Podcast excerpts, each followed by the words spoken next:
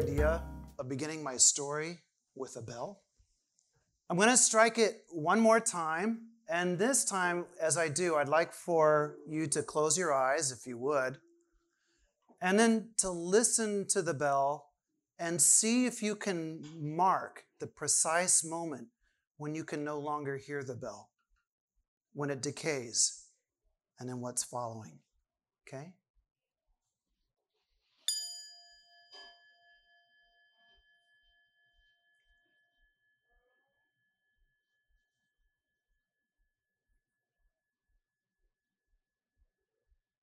I want to have you reflect just for a moment on the quality of awareness that was involved when you were listening to the bell as it decayed.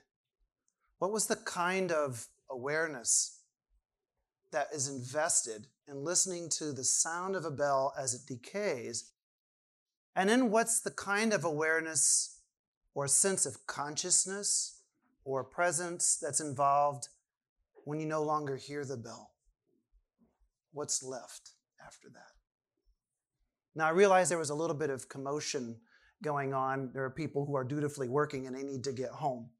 Um, but it's an experiment to do on your own to investigate the quality of awareness, the quality of consciousness as it follows the sound of a bell, as the bell decays and then vanishes.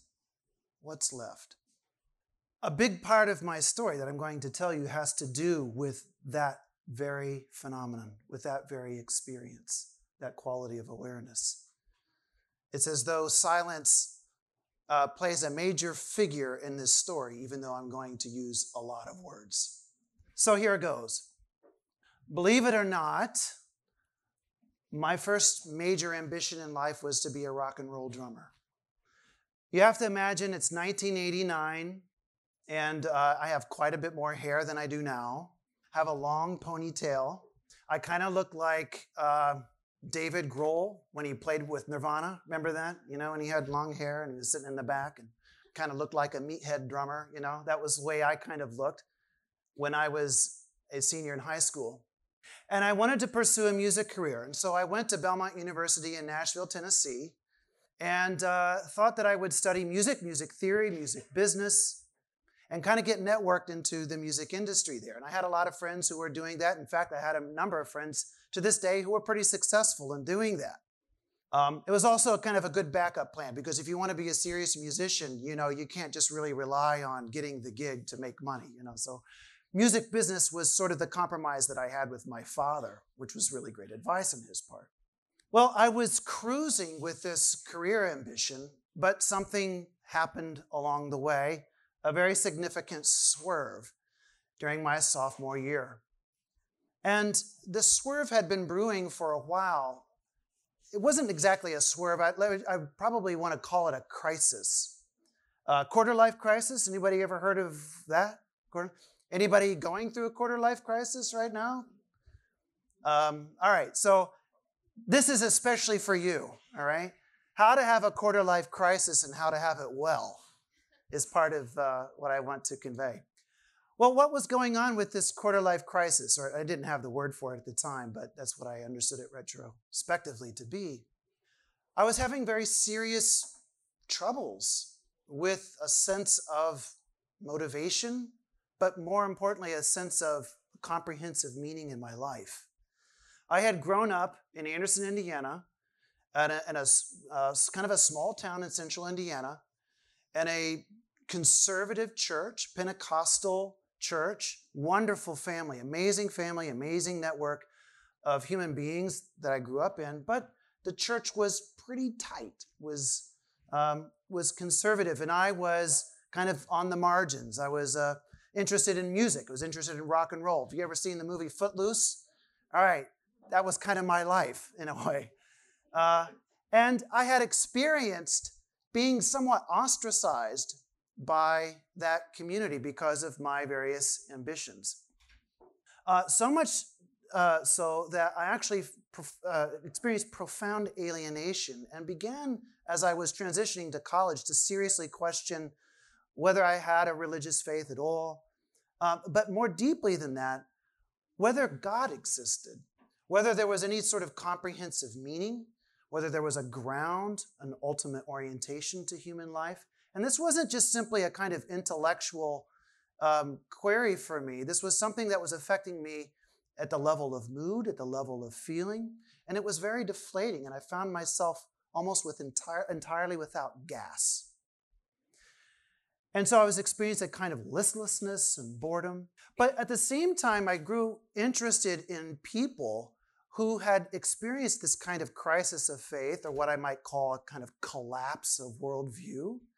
I was very interested in people who have experienced this themselves and tried to cobble together some sort of life in the face of that. So I became interested in my academic studies in a way that I hadn't when I had originally arrived. So I was reading figures from philosophy and literature, especially from the 19th and 20th century. Uh, people like Thomas Hardy and Albert Camus. These are people who were kind of working with the question of what does one do when one faces something of the tragic nature of life and the absurdity of life? How does one live life authentically and responsibly when there isn't really a solid ground under you? You might think that this was a bit depressing, but actually, I mean, it was that. And there was a lot of anxiety and there was a lot of confusion that went with this, but was also quite liberating because I began to consider well, what would it be like to actually construct a life in the face of this sense of void that had some richness to it, that had some purpose. Even though it didn't have comprehensive purpose, I could cobble this together. So this was very freeing. I felt the sense of courage and a kind of heroism that was involved in this. So there was some excitement. And then something else was happening.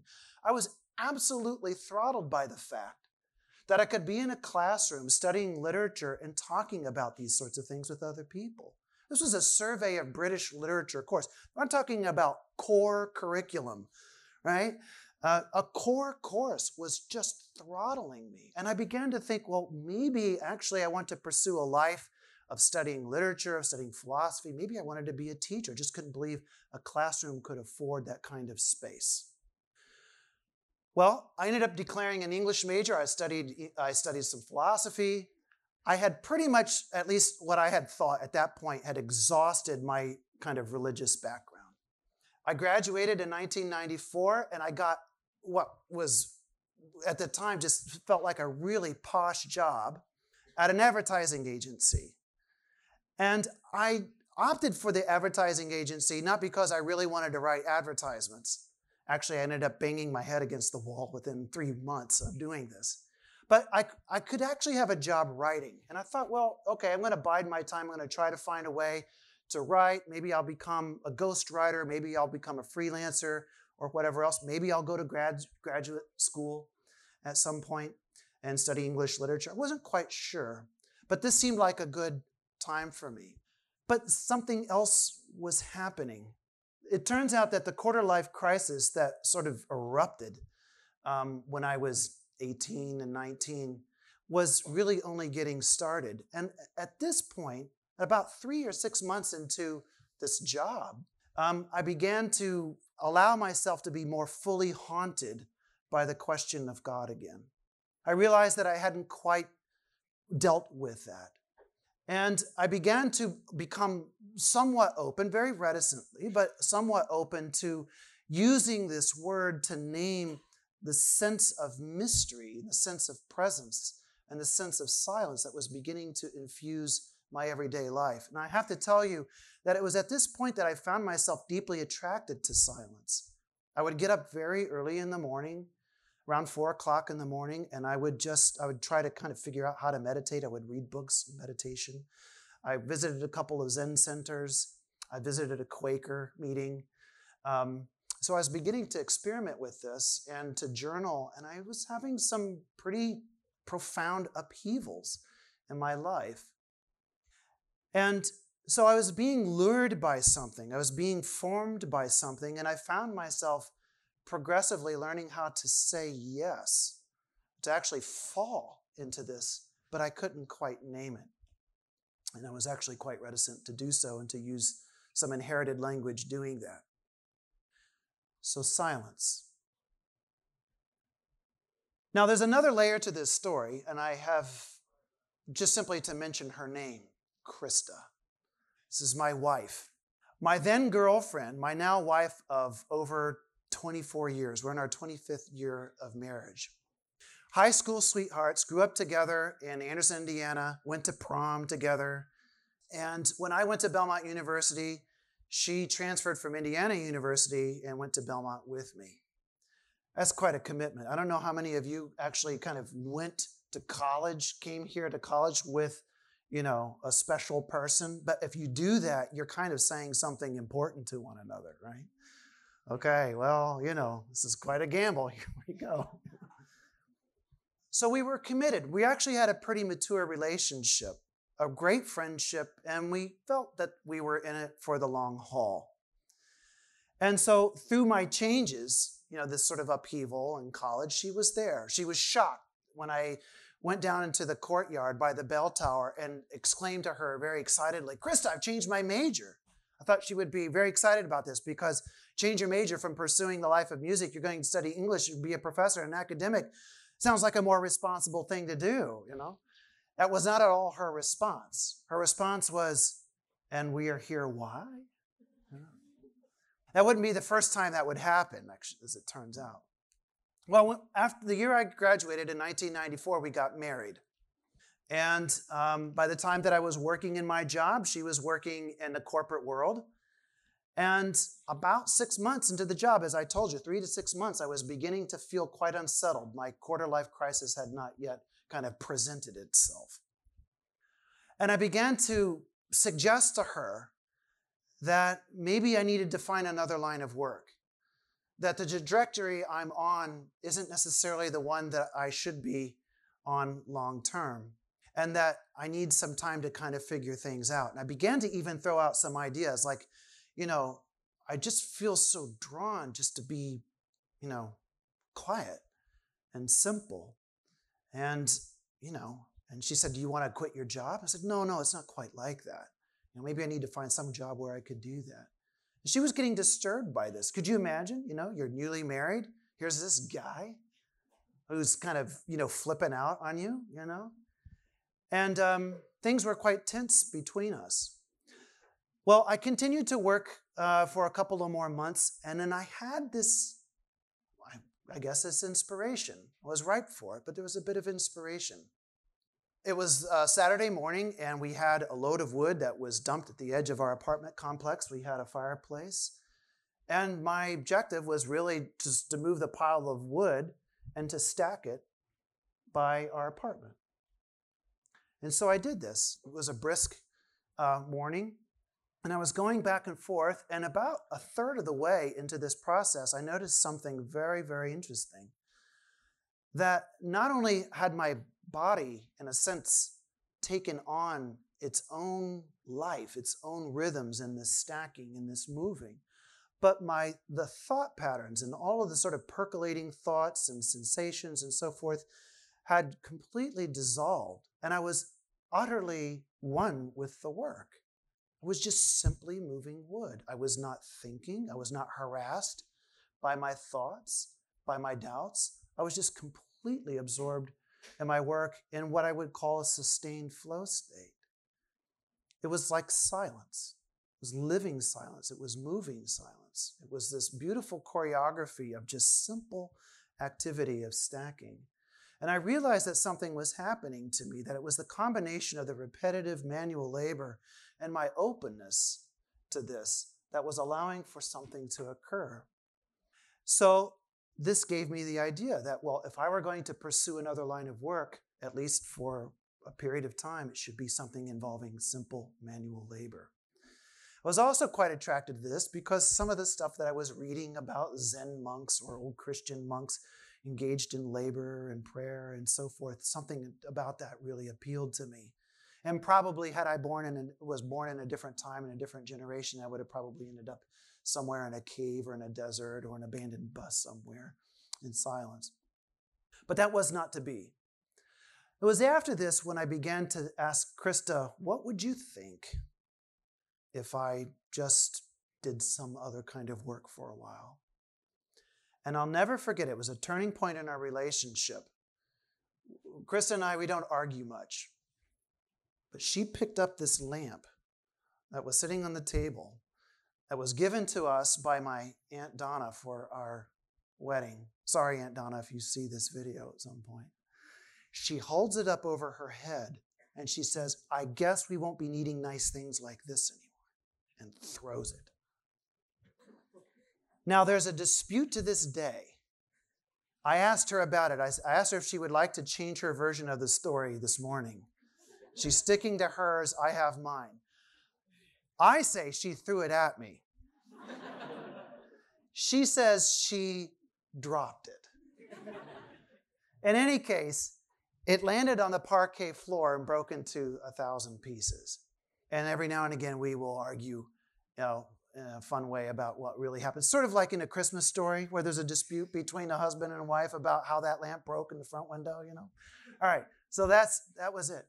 And the shattering of that was a deafening silence. It was a different kind of silence, of course, but it was a shocking one. And she said, I have to go to work. And she went to work. I called in sick. And I said that I will meet her for lunch.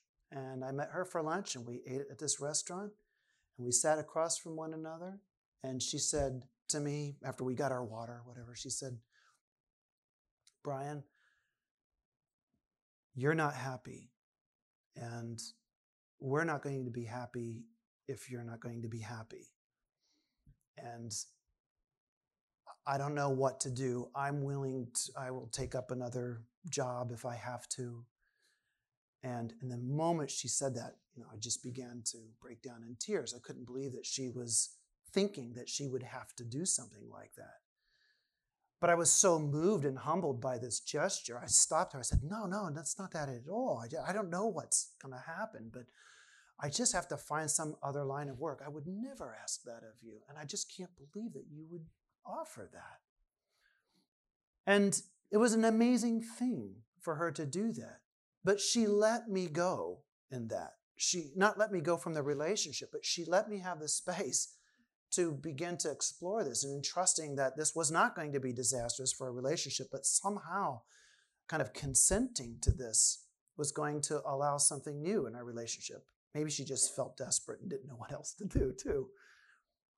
Well, that was an enormous liberation.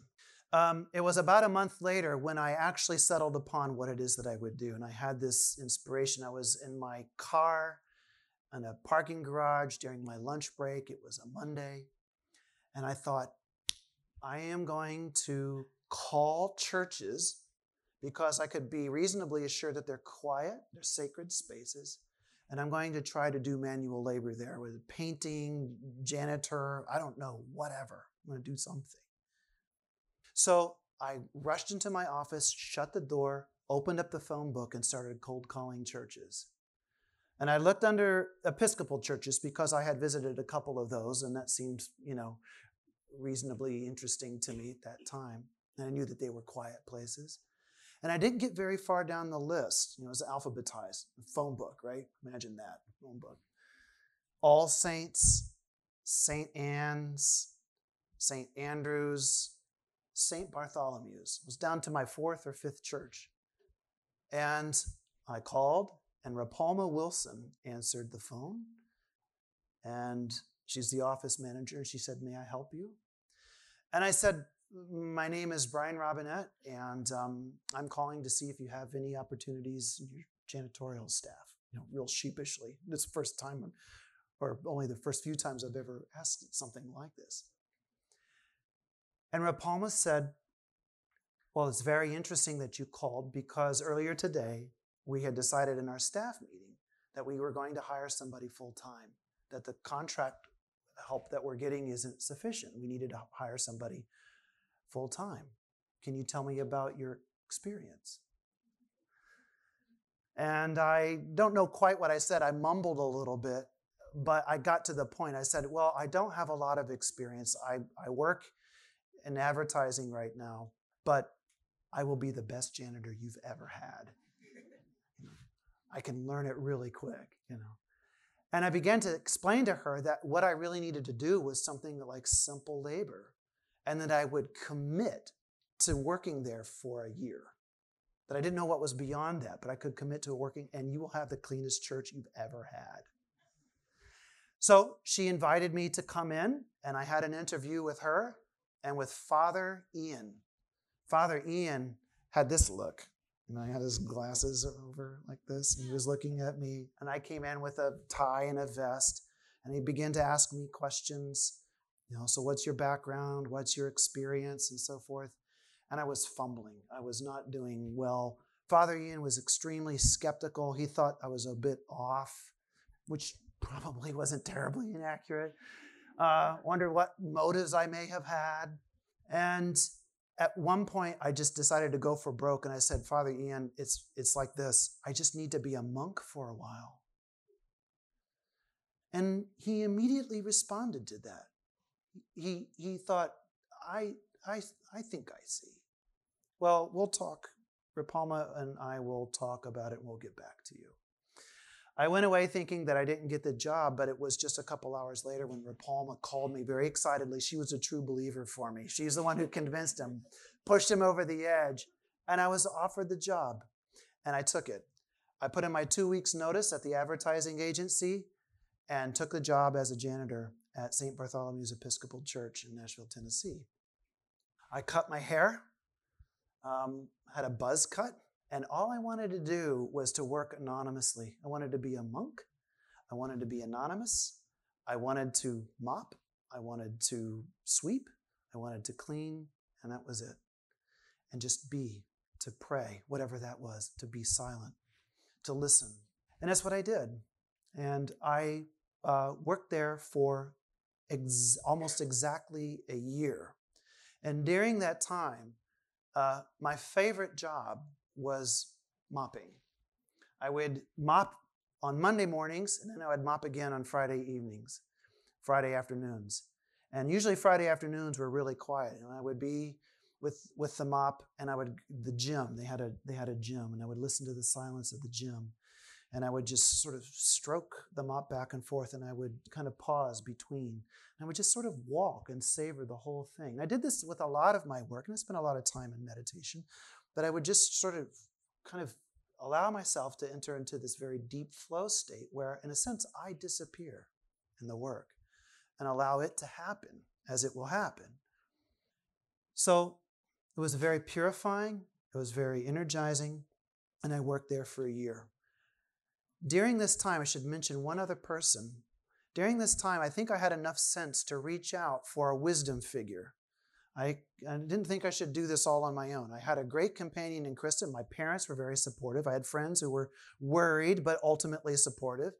But I reached out for a wisdom figure, and I had heard about the tradition of getting some spiritual direction in the Christian tradition, but it's also in other traditions where you would have a spiritual mentor, you know, your personal Yoda. You know, you could go and uh, get some advice or or learn something of significance from somebody who has more experience and more deeply trained in, than you. And I got in contact with a man named Father Nolan, who had at one time been a monk in a, a monastery in Conyers, Georgia. He left the monastery in the late 60s, became a, uh, he was a priest. He was also a practicing psychologist at Vanderbilt University and was also a parish doing parish priestly work in Nashville. And he took me on and he met with me. And the first time that we met, he said, I'd be very happy to provide some spiritual direction, but I want you to know a few things about the kind of spirituality to which I'm accustomed. Um, and so, if you would, I would like for you to make a retreat at a monastery in, um, in Kentucky at Gethsemani Abbey, where the great Thomas Merton uh, was. Once you, if you, some of you may have heard of him, to make a retreat there. It's a Cistercian Trappist monastery, and there you will learn a lot about my kind of style of spirituality. If you like that, then we should have some rapport. And of course, I loved it, you know. And I went almost like the next weekend, and I came back. I was so excited. And um, anyway, we developed this very interesting relationship where he was a kind of wisdom figure for me. And there were a couple of things that he told me that, that were crucial in my life. The one was that he could see that I was torn because, on the one hand, I was so attracted to the monastic life, to silence, to the contemplative life. But on the other hand, I'm married and newly married. And he saw the struggle with me. Krista felt the struggle and he just discerned that. And he asked me questions about that. And he simply said that, like he put it this way he says, When I was a novice master at the, at the monastery, when I was in it, I knew immediately when I saw a monk. And when I look at you, I see a monk. You're a monk. But like me, you can have the monastery in your heart, and it goes with you. And furthermore, your wife is very special. It's very important. This is an important relationship. And I want to encourage you to ensure that whatever is happening with you, however, however profoundly solitary this seems, to ensure that what is happening to you is happening for the benefit of her and your future family, if you have one. This was a huge thing to be told. And um, I immediately blushed and cried and realized that I had been actually living somewhat in two lanes. So I committed anew to be devoted to Krista, to be devoted to also the kind of life that that entails, being perhaps a father, and in whatever I would end up doing in my life, to be the monastery or to be the kind of contemplative life, and no matter what setting I find myself in. There was one last bit of advice that he gave me, and I'm nearing the end of my story, and I'll wrap it up here. And that is, he he knew that I was academically inclined. He also knew that I was beginning to develop something like a more robust and coherent vocabulary that was theological. I could use the word God without embarrassment. I could use the word God without thinking twice. He also saw that I was becoming more attuned to, to a more communal form of life. I was out sort of Han Solo like. And he, he, he saw that I was developing a taste for things like ritual and community. And he very gently suggested that the life of Catholicism is not the only, but it is a beautiful expression or avenue or channel for this that you are engaged in.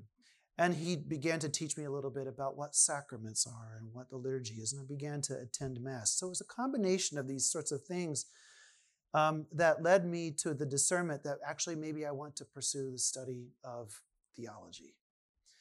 And so he said, you know, there is this college, this university in northern Minnesota. It's a monastery, but it's also got a nice master's program at St. John's University in Collegeville, Minnesota. Why don't you go give it a, a visit? And I did, and I visited the place and was immediately bowled over the, the environment, the pastoral environment, the, the rhythm of life, the monastic community, the rich Catholicism. And little by little, I became, became immersed or saturated with that, learning a language, but also discovering how my kind of instinctive uh, sense for silence was actually manifesting and percolating through that kind of life. And before you knew it, I was just sort of eventually going to become Catholic, which I did when I went to study um, my my my PhD at Notre Dame. I became Catholic in 1999, and Krista became Catholic a couple of years after that. We raised our our children in in the Catholic in the Catholic Church. So there's a lot that has happened since then. But one little coda to this is that in just the same way that Krista, at this very crucial time, and I want to stress the importance of other people in my journey because even though it was, in, in many ways, a deeply solitary one. It was also touched by people around me, implicitly and explicitly, and at times very, very powerfully.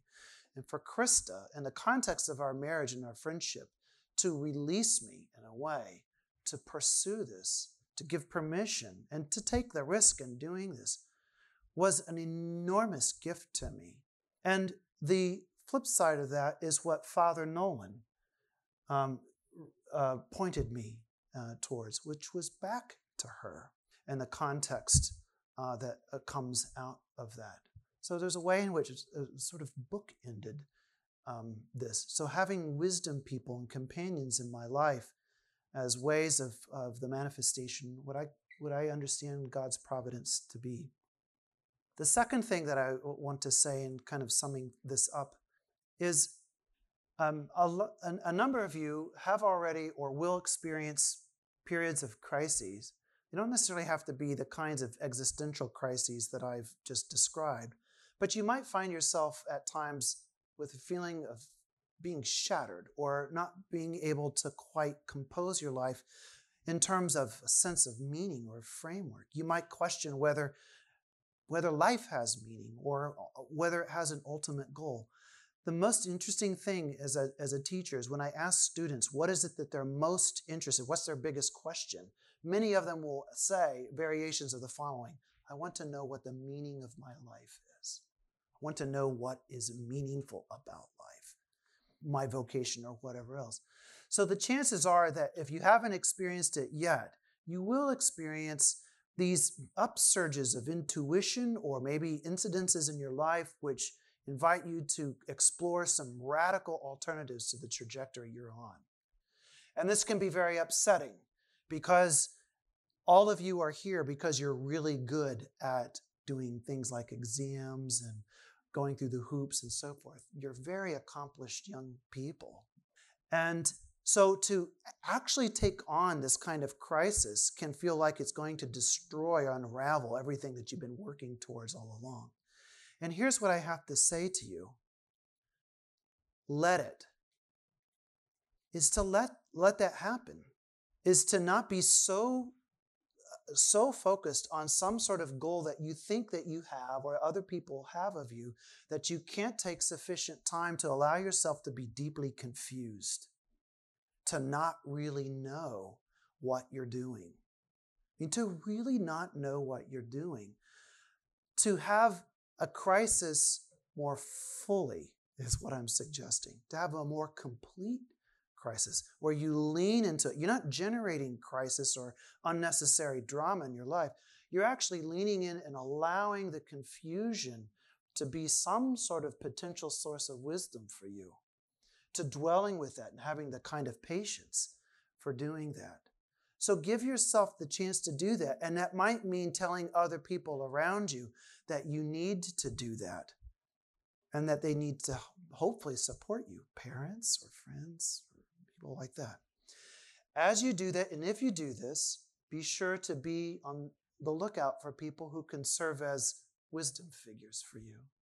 They don't have to be perfect, they don't have to be saints, they don't have to uh, have a former life in a monastery, but they can be people who can give you some perspective about yourself and see certain trends to point you in a more healthy or wholesome or integrative fashion. So, wisdom people.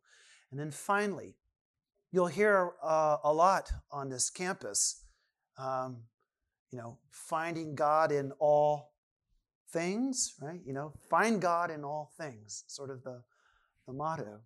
Um, I like to think about this with a bit of a variation, and that is finding God in nothing. Finding God in nothing in particular. I don't mean uh, a negative nothing here. I don't mean sort of a blandness. What I mean is the space in between. The space between things, the space between breaths, the space between identities, the space between this thing and that thing and so forth. To actually be attuned and patient to dwell and to trust into that gracious, loving nothing is a part of not just enduring or coping times of crisis, but actually flourishing in them. So I'm going to ring the bell one more time and see if you can't trace the sound as it decays and just hold for two or three seconds what it sounds like when you can no longer hear the bell. And let that be one of your lasting memories of my talk.